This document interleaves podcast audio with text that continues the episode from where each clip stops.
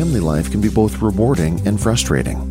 That is why we are here to strengthen families with quality information and support to meet the many challenges they face. Welcome to In Support of Families. Parents all over the world have been through the same trials that you are facing. Your host, Emma Lou Penrod, is here to help with valuable parenting tips for a happy, orderly home. Hello, this is Emmylou Penrod, and I am so excited to have Pascale Dubé with me. She is an amazing expert on communication. We have talked, we have collaborated. I am thrilled to be able to offer her expertise, and she's so generous in sharing. So, we are starting a four part series on parents and teens, two different species, and it's all about communication. So, this is our first episode, but before we begin, I would like Pascale to have an opportunity to introduce herself. So, Pascale, thank you and welcome.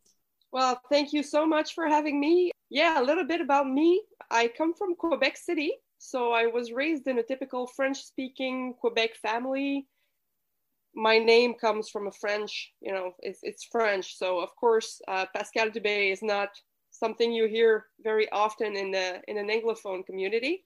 I'm the youngest of three sisters, and both my parents are historians, and they are both prone to analyze the world through the lens of history and be super uh, super rational about everything.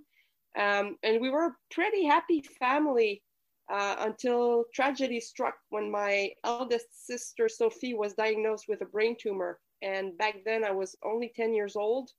And as you can imagine, I had to grow up quite quickly uh, because my parents had to spend a lot of time taking care of my sister. And um, my other sister and I, that uh, we grew up together and we were pretty much left to our own devices for a couple of years uh, when I was just starting my teenage years. And emotions and communications were and are still a little bit of a challenge in my in my family we were always able to share information. That was all right but uh, we somehow avoided uh, emotionally charged discussions. So i kind of grew up in this in this kind of atmosphere where i had to learn to communicate and to deal with my own emotions. And as most teenagers do I resented my parents for the way they handled things a little bit, and they never sought help for us to cope with the emotions that we were going through. But as I have now come to realize, because I grew up and I, I matured, all parents, including mine, they always do the best they can. And sometimes pride or shame or the way they were brought up, it prevents them from asking for help. And as a result, there is always lingering pain for all involved, whether it's the parents or the kids. And uh, it still goes on even years later. We we still have a, we have a very good relationship. I have a good relationship with my parents, but the pain, you know, is still there. And as we all know, when tough times arise, we we develop coping mechanism to deal with to deal with what's going on. And in my case, the coping mechanism I came up with was learning to analyze human behaviors, uh, learn to really look at other people, see what their motivations were, empathize with them. And um, the way I coped with my own pain was actually helping out uh, my friends at school or people in my family that were going through stuff. So I kind of always was there to support them. And that's where my coaching began, actually. And that's where I come from is is is basically my communication skills come from that uh, that event that really molded me and shaped me into being able to communicate better and deal with my emotions and help others do too. So um, yeah. I love Pascale. I love that recognition, and I believe it very strongly too. That parents do the best they can, and it's unfortunate that somehow we have this stigma that it's a shame to ask for help when help is readily available. Here you are, you've been through family trauma, you know, and you use that to develop a service that will benefit families. I love that. I am so excited we get to do this series. So, our first, we're going to be starting with technology, right? You labeled it the conundrum of technology. Yes, it's a bit of a conundrum because we think that technology is used to help each other to connect better. So, social media was actually invented in order for people to connect but in some way it disconnects us. So it's kind of a catch 22 because if you don't use it then you're not you know the, the yolo you you only live once and fomo fear of missing out. It's all part of this new way of communicating that kind of disconnects us from our emotions. It's all about appearance. And technology even though it helps us communicate better with each other you know we're, we're always available always accessible through our phones. Um, in another way, we are not communicating the, the true stuff. You know, we're not communicating from the heart, we're communicating more from the head, and we're using our head. But technology is a good tool, but you have to use it properly. And um, as a parent, it's your job to raise your children and to make them aware of uh, the challenges and the dangers that the technology actually carries. And it's your job too to make sure that technology doesn't impair the development of your of your teenagers. And uh, with COVID, that was a huge thing because we're always on on our screens, always looking at a screen, and still. And and you get family dinner, and everyone's on their phone. They're sitting down at the same table, but the communication is not not there. It's not there, and it, there's a big part of life and of family life that you are missing if you don't have those discussions at family dinner. I remember when I was younger, those were the best times we had because my father was always coming from school telling all these stories about what, what was happening and it was a window in the reality of our parent that made us actually understand their reality better. And the same goes on the other way. If you're discussing what's happening with you at family dinner, then the parent knows what's going on with you. So um, this is very important thing that is actually lacking nowadays with the phones. I've heard many families have the rule no electronics at the dinner table.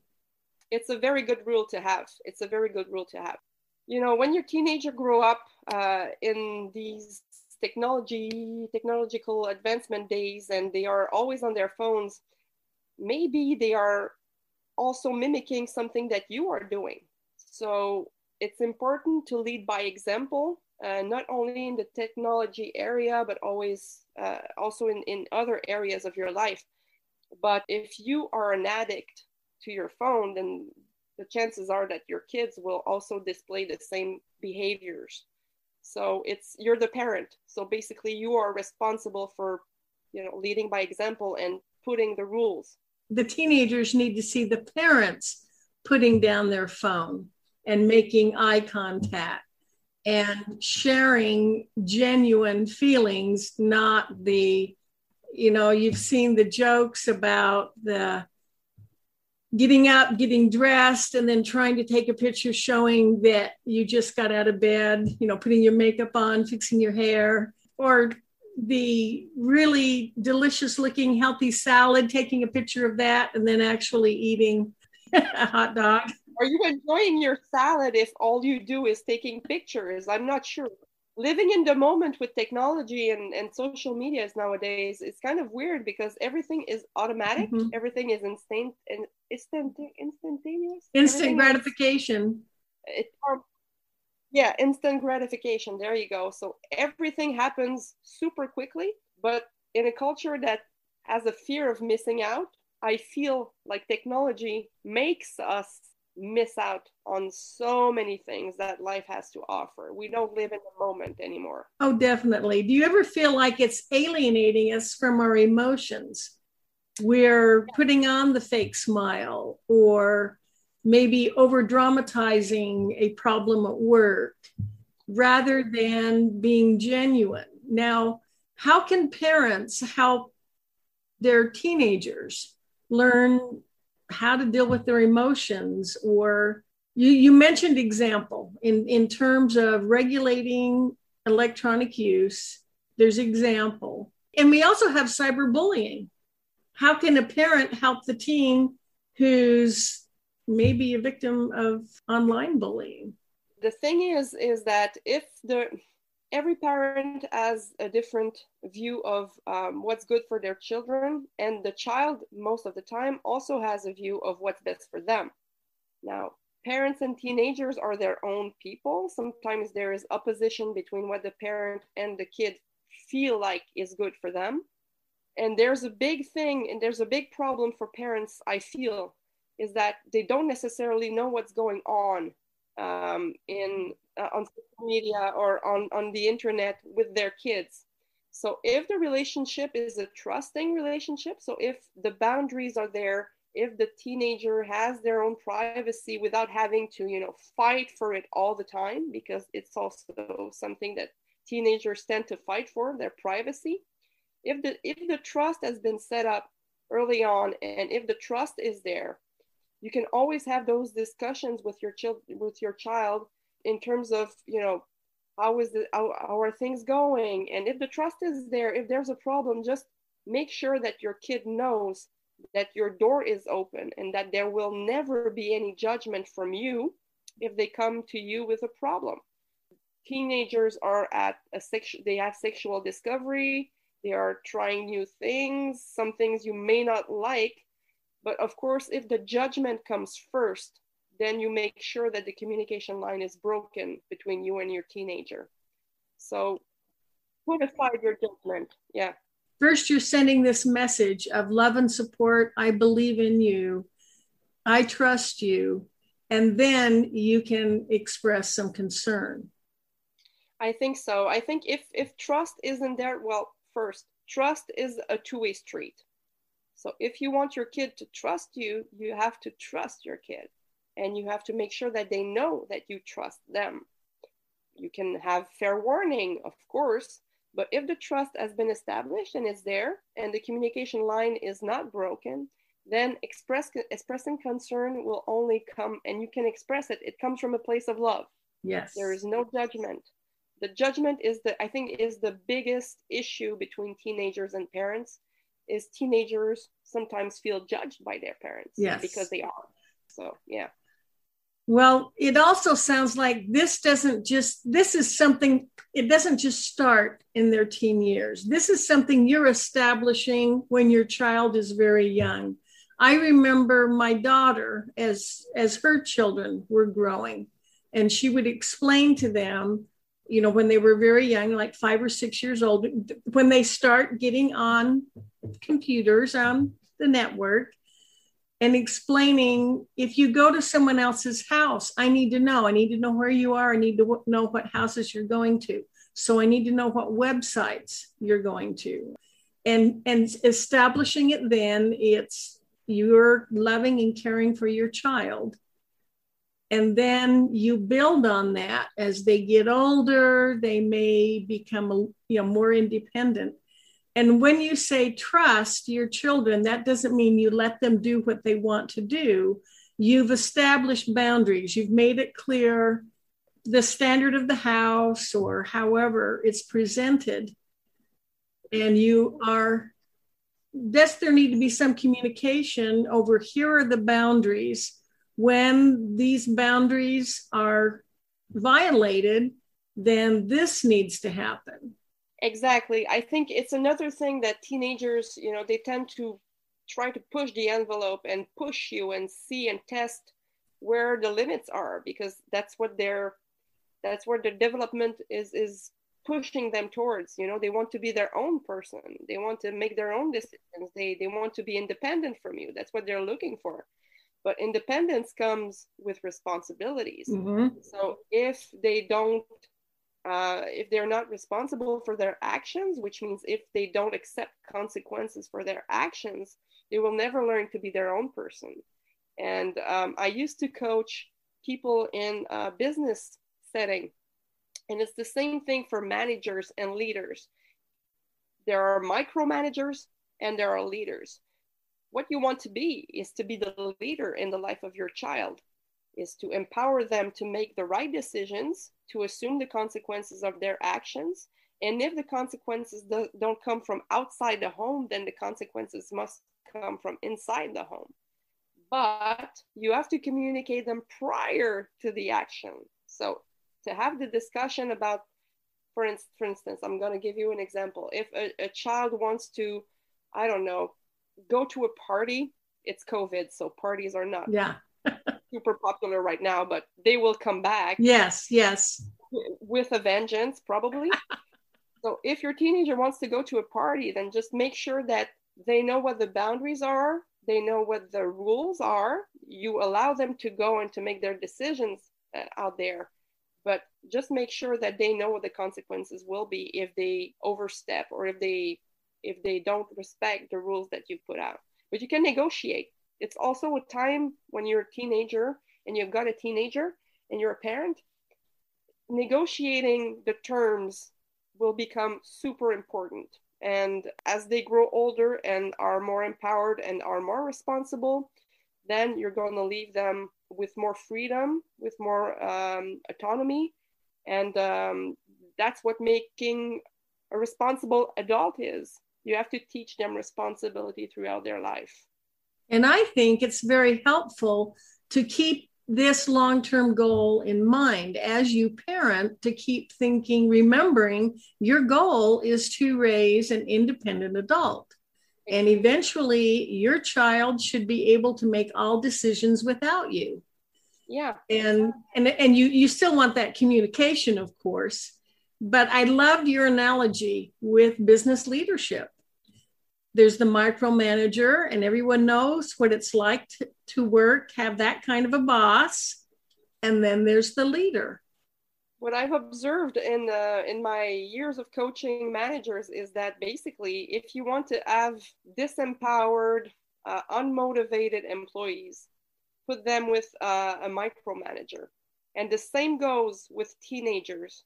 If you're a parent that's really into small things, uh, who's t- who's thinking micro, who wants to keep them being kids because you're insecure then you know don't be surprised if your teenager doesn't have or doesn't show any motivation.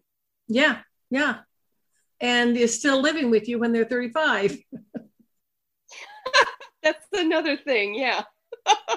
But yet how heartbreaking to me that is so sobering to think of an attempt to take someone's autonomy I mean, really, it's a form of taking away their life. If you're raising them to be so dependent on you, or in some way sending the message that they that they are unable to make decisions for themselves and must rely on you, that is a serious consequence. And I think parents really don't want to go there. I, I think they know they want what's best for their teenager what's best for their child.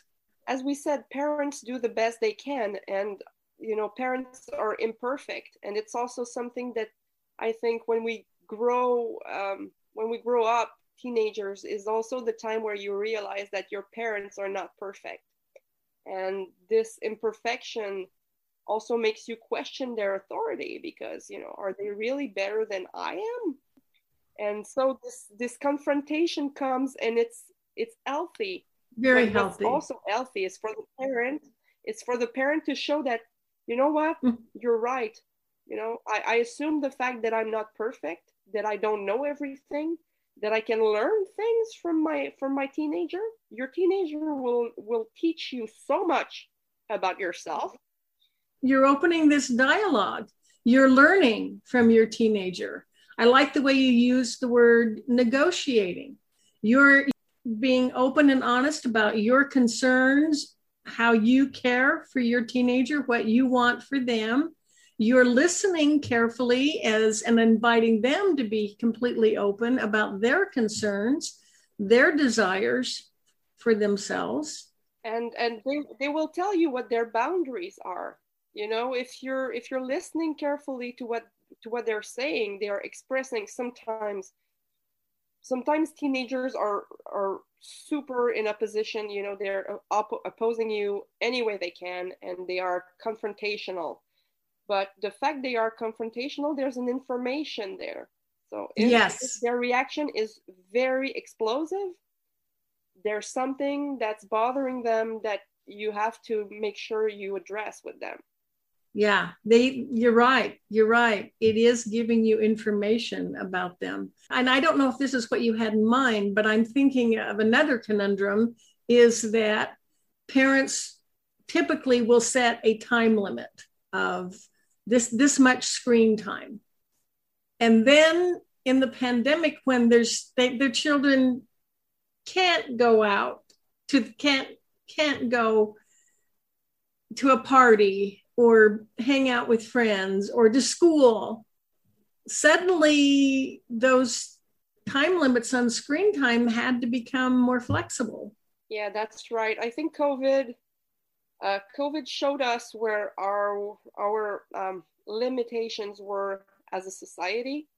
It showed us where our weaknesses were as well. Um, when we can go out and meet other people and have a social life outside of the home and it's been hard on parents too it's not only been hard on teenagers you know parents uh, they've been overwhelmed the, the, there was a mix between professional life and personal life that was really hard to handle and you can see it two ways you can see it as um, a hard challenge or you can seize an opportunity. Now, what kind of opportunity was there during COVID? Well, perhaps you had to rely more on your imagination. You had to rely more on your creativity to connect. You had to find new ways to entertain yourself or entertain your family, you know, because the, the cell of the family was, and the social life and the social cell was so much smaller and you had to find new ways to communicate. So some people who were perhaps more disposed and, and more creatively disposed were uh, probably more able to do the trend, make the transition, and still be able to limit screen time. But there's a fatigue with screens, and perhaps there's another opportunity post COVID that people will so tired of screens that they might go out more you know? It's always a balance. Yeah. I, I think it's safe to say that with all of the zoom we usually call them zoom meetings people are just done. They don't want to get in front of a computer again. And and what parent hasn't had a child disrupt a business zoom meeting? Invariably they're going to walk through the room or come in with a question, even teenagers. And I, I've heard another guest I interviewed explain even if that Zoom meeting is an interview for the dream job of your life, are you going to make a better impression if you say, just a moment, I, I need to take care of something, I'll be right back? Or if you turn and yell at your child or your team. Exactly. The way you present yourself, that's another thing that comes with technology. I think we developed new skill set when it comes to presentation um, because of social media and because of COVID. But we also took a peek in the lives of our coworkers. You couldn't separate home and work. Home and work were no longer separated. Exactly. And I think to some extent, maybe uh, relationships in businesses or relationships in families were actually tightened because we were like with each other so close together that, and we had only these people to interact with. So we had to deal with conflict. When we are working and having a social life outside and the kids are not home or the kids are, I don't know, playing baseball and they, they're having at school. Exactly when everyone is like having their own social circle, sometimes we don't address conflicts or we don't address problematic pro- problems. We don't address problems at home, and COVID made it uh, mand- mandatory to address those those things or those, those issues that we were facing at home that sometimes were just uh, brushed under the rug and I, I, love that you've had the background in business because you see a lot of those dynamics. Again, parents are managers, supervisors, with, with the difference that they have a long term interest and deep love and devotion for their children, of course. But again, they want them to succeed, they want them to progress. So when you work with families do you work just with parents? Do you work with the whole family? Usually um, i will go back a little a little more again on my story. Um, i used to work with teenagers uh, in summer camps and i really really loved the teenagers.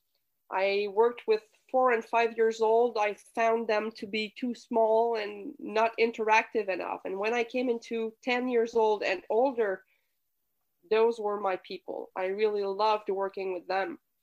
But I feel like teenagers, they have so many possibilities and their their brains are still plastic, you know, they can learn super fast. I think it's harder for parents to change.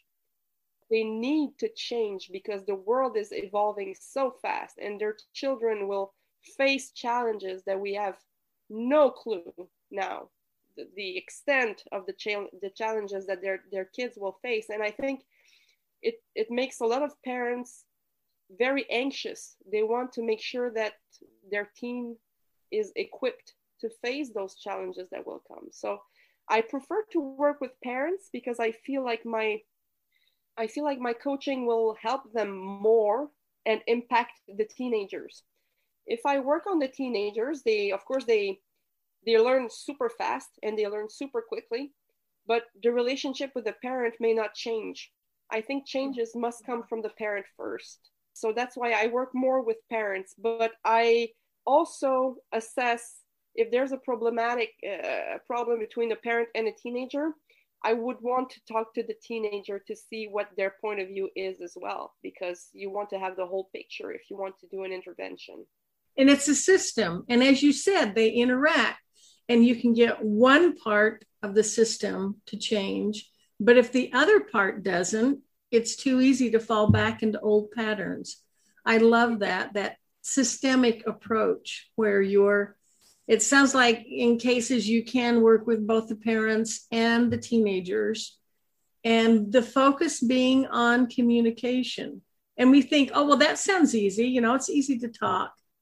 But it is much more complex than that yes it is you know and i've i've worked in i've worked in so many different industries i worked in cinema and there was a saying it's not because you own a computer then you can write a screenplay it's the same thing with communications you have a mouth you have two ears use them properly because communications is more about listening than talking i like that i love it all right. Any other thoughts? We want to wrap up on technology.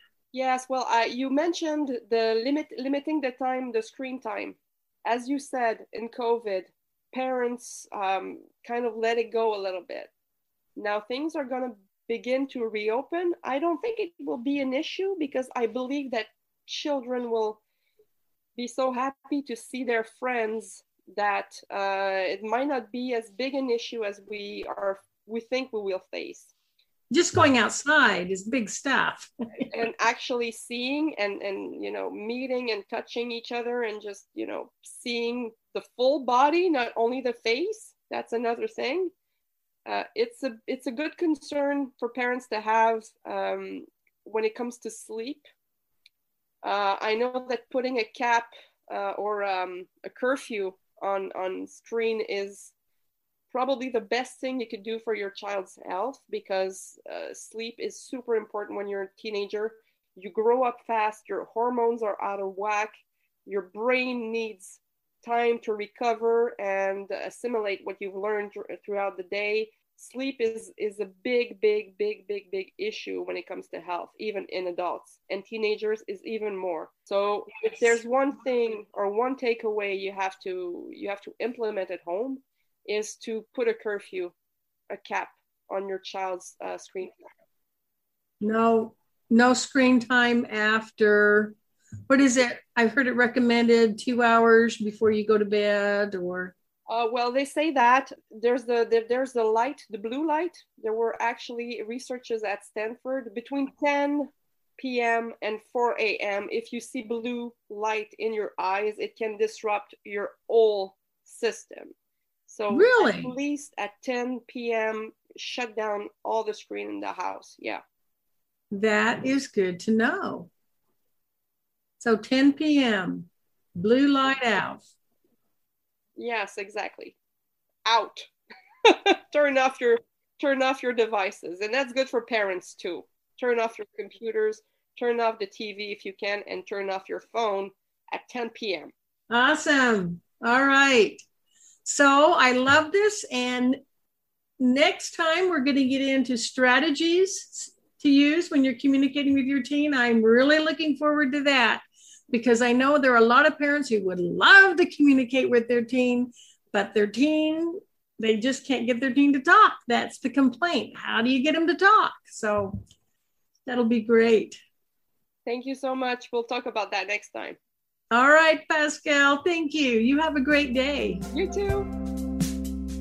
We have just concluded another episode of In Support of Families. If you enjoyed the show and found it valuable, we appreciate you leaving us a review or recommending us to your friends. For more helpful resources, visit our website at insupportoffamilies.com. Join us again next week, and thanks for listening.